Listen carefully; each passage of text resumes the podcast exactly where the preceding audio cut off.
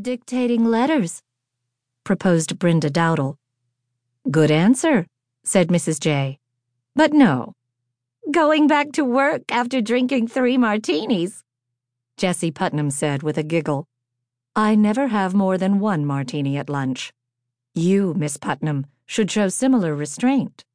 We all froze for an awkward moment, embarrassed for Jessie, until Mrs. J added, Today, of course, is an exception. Cheers. And she lifted her glass in a toast. Is it meeting with? This from shy Eugenia Gilmore, who never raised her voice above a whisper. With. Uh, she said something I couldn't make out. Trudy Frizzell, sitting beside Eugenia, repeated the word that had been inaudible to the rest of us. Newspaper men? Oh, that is just difficult, I'm afraid. Other wrong guesses offered by the girls included managing the department's budget, going to Washington to testify before Congress, and telling a roomful of copywriters, all male, what to do. I was the only one who kept my mouth shut, and Mrs. J noticed. Miss Gleason, she said, turning to me, don't you want to wager a guess? I think, I said, looking down at my hands, curling my fingers to hide my gnawed nails. It must be difficult to have to perform in front of a crowd. Giving a speech and all, in public. That's hard, I imagine. I struggled against my instinct to shut up.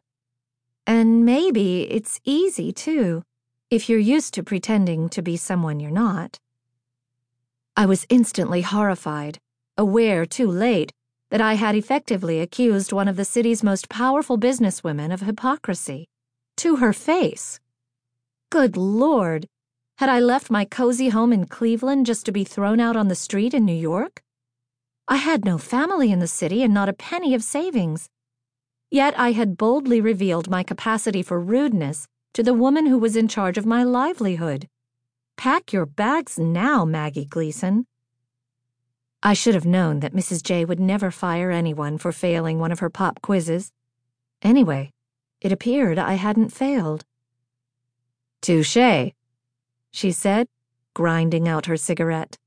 Now, girls, Let's talk about what it means to pretend in this business. Scale Bar.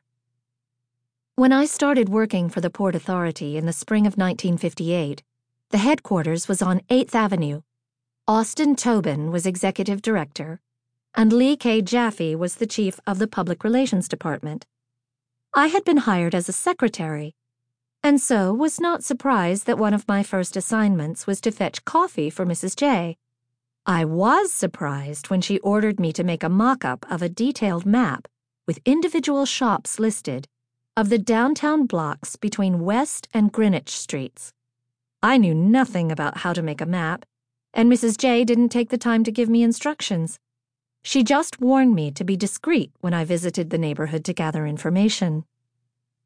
The best method, I decided, was to trace the designated area of an existing map of Manhattan on a separate piece of paper. I used the largest map I could find, so the neighborhood I was supposed to include filled nearly the whole sheet.